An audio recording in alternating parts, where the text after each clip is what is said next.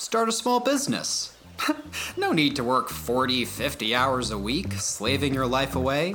Obtain financial freedom, be your own boss, and create your own destiny. Moguls are the new superstars. The path to country club membership and at least Mercedes-Benz is paved in gold as you take your business trips to Orlando or Vegas. Validation from your in-laws is just an LLC and Facebook business page away. At least, that's what they tell you anyways. Through social media, websites, and targeted ads, you're sold an image. Small business owners seem to walk on water.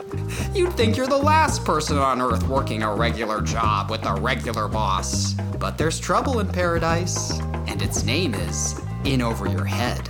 People start looking to start their own business, don't know what they don't know.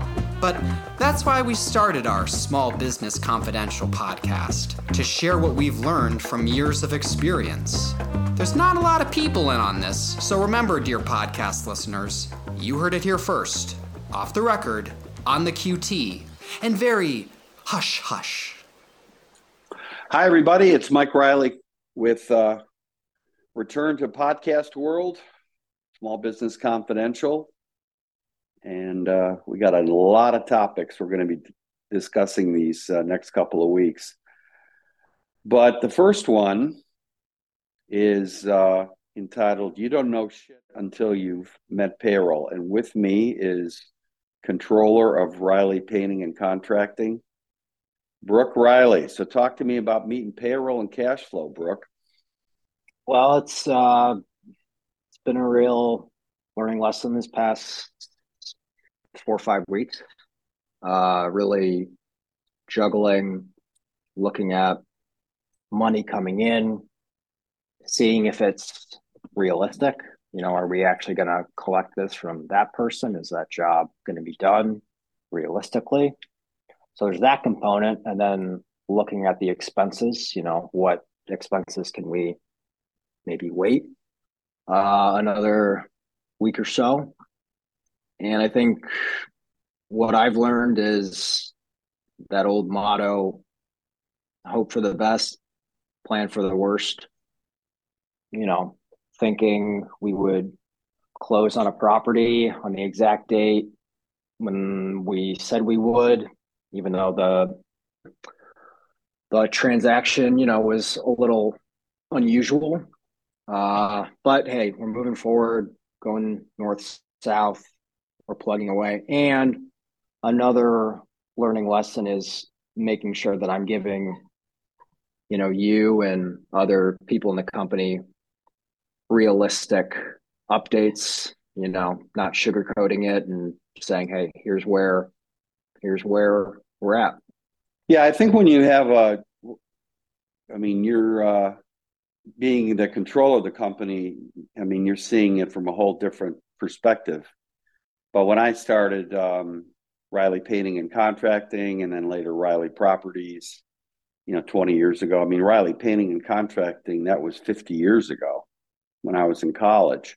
You know, I was doing everything, sweeping the floors, running the crews, selling the jobs, making the payroll, and discovering what spreadsheets were was like discovering fire. All of a sudden, you know, you're laying out what's coming in, what's going out. And you quickly realize that you have to sell jobs, you have to get deposits on those jobs to reach the cash flow, and then you have to finish the jobs to collect the money, or at least get mid-draws going forward. And, you know, you're constantly juggling, and you get to a point, if your business matures, where you have line of credits. You know, you're actually making money. And then if you are really making money and not making Enron Ponzi scheme money, then you're going to see your bank balance grow and cash flow will be, you know, less of a problem. But for most of the people out there, they get their MBAs, go work for consultants like McKinsey. You know, they're going to Ivy League schools, the brightest people, blah, blah, blah, blah, blah. There's two things they've never had to do. One, meet a payroll. Two, sell a job so that you can meet a payroll. For the most part, everything they're doing is theoretical. Your thoughts? Yeah, well, I know that that's a hot topic for you, but I think my thoughts are, you know, I've got a kid I've got my first baby on the way in May, you know, so I'm looking at money and what my wife and I spend money on in a whole different landscape now. You know, I'm making sure that, you know, I'm saving enough. I'm making sure that, you know, there's none of these hidden expenses that are, you know, getting drained from my account. I think I've done a pretty good job of that, or else you wouldn't have made me the controller of the company. But I think one goal that I really want to have for this company and my personal expenses is, you know, keep it lean, keep it a profitable company. And, you know, you're really looking at all your expenses and it's like, all right, do we really need to spend this money on XYZ?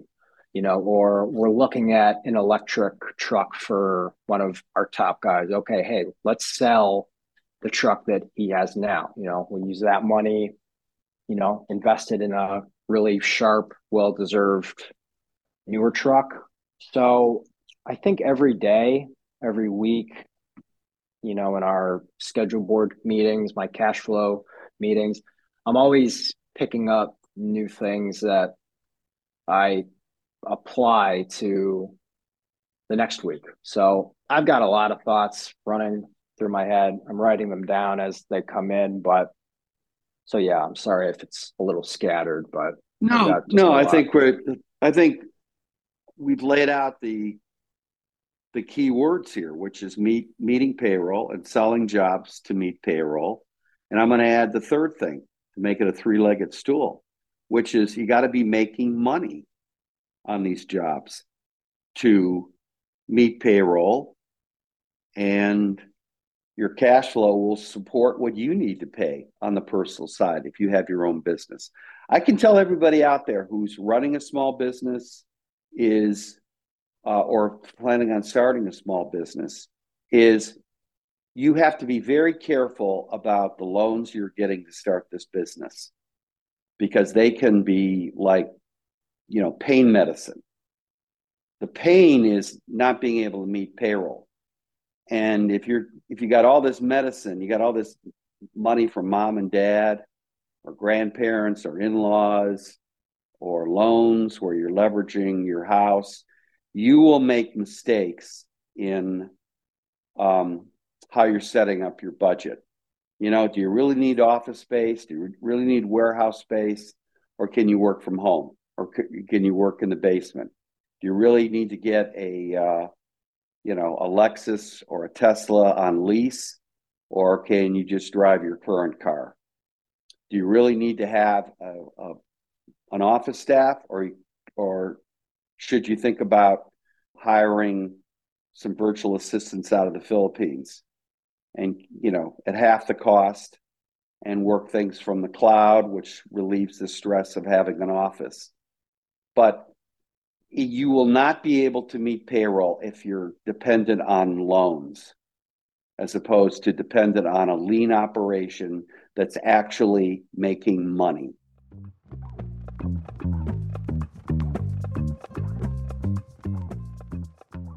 Hey, let's stop here. We got to pay some bills.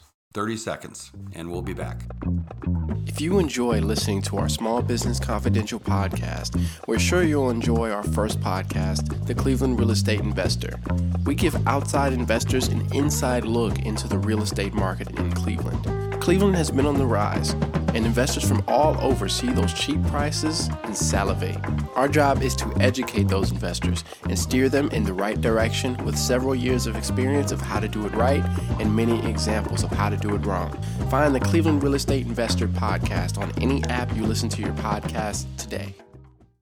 So the product, you may have a great idea, a great product, a great idea for something, but right now it's theoretical. is does the market really want that, or do you think the market really wants it? So, but you find out all these things when you have to meet payroll without being over leveraged. Am I making sense? Yeah, I mean, I have a lot more respect for what you went through before you had a line of credit, before you had these properties, you know, where money was coming in, you know, from the rental side, or you could draw on your credit line.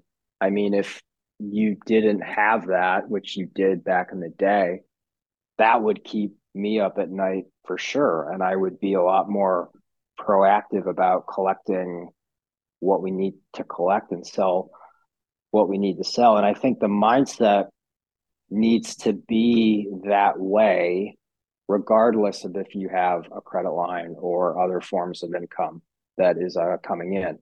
I mean, kind of operate in that mode. Maybe you don't have to be as anxious, and, you know, you can sleep a little better at night, but just because we have other ways to, you know, put money into our account, that doesn't mean we should be lazy about collecting, be lazy about not selling work. And I think you would agree with that.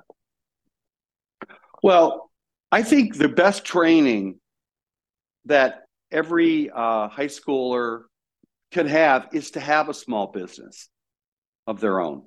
Don't worry about taking, and you've heard me in earlier podcasts, don't worry about taking those AP courses to get into a top flight school.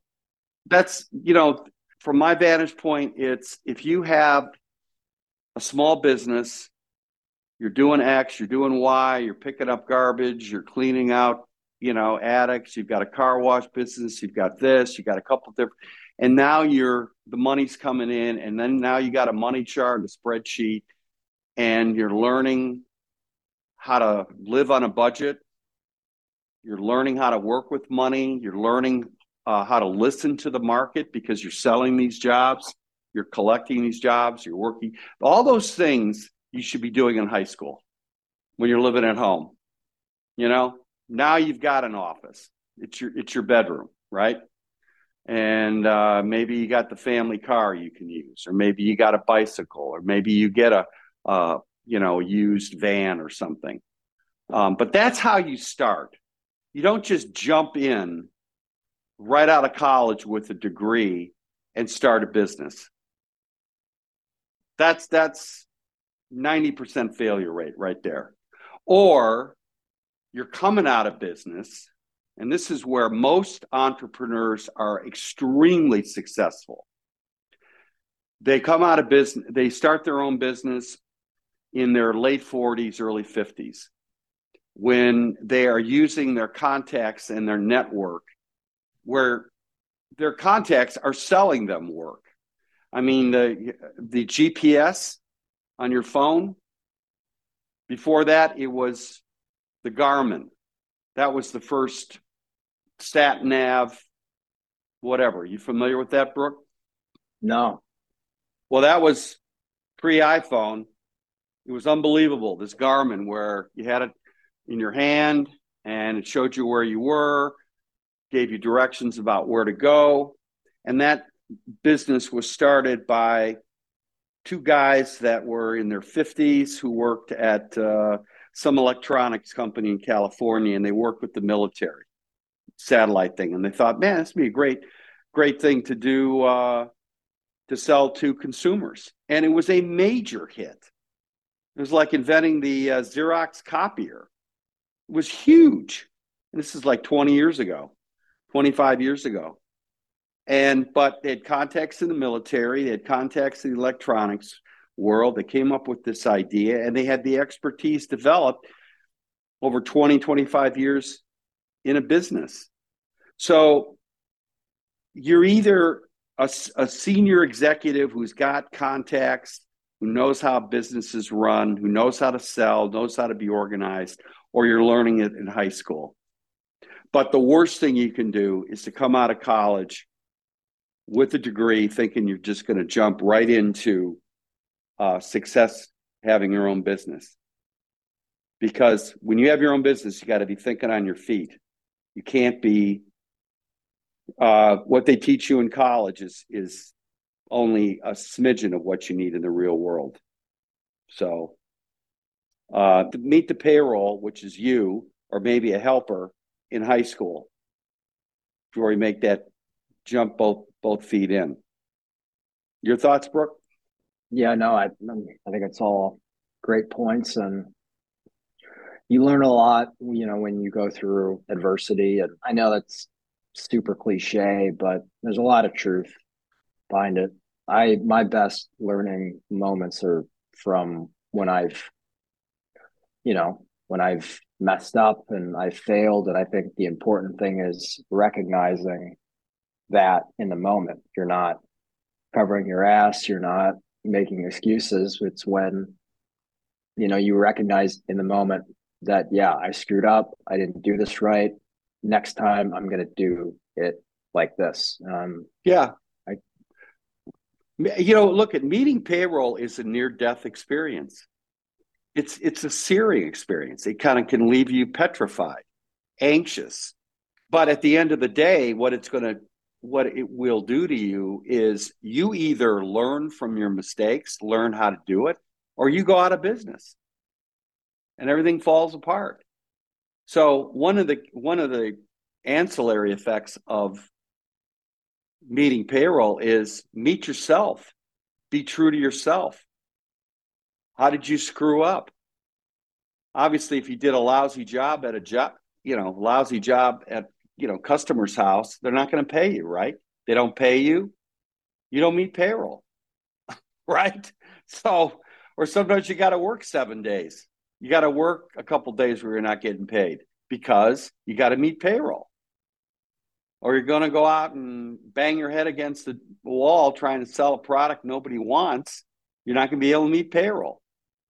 So meeting payroll is the ultimate cold shower, wake-up call. That's what it is. And you need experience in that before you go out on your own. So I will leave it at there. Your final thoughts, Brooke? Yeah, no, it's this is a great topic. A lot more to come. Okay. All right, folks. Well, next week, we're back on track with our podcast. We're going to talk about great mistakes we've made in our business career. So check in next week when we drop another podcast. And great to be back, Brooke. Thanks for your time. Yeah. All right. All right. Bye, everybody. Thank you for listening to the Small Business Confidential. To support, please follow us on Instagram, Facebook, YouTube, and Twitter. Also add our podcast to your favorite streaming services. Everything is appreciated, and we'll be back soon with another episode and upload schedule. The person voicing the intro's name is Travis Riley. Thank you, Travis. And the music was done by our engineer, me, Amari.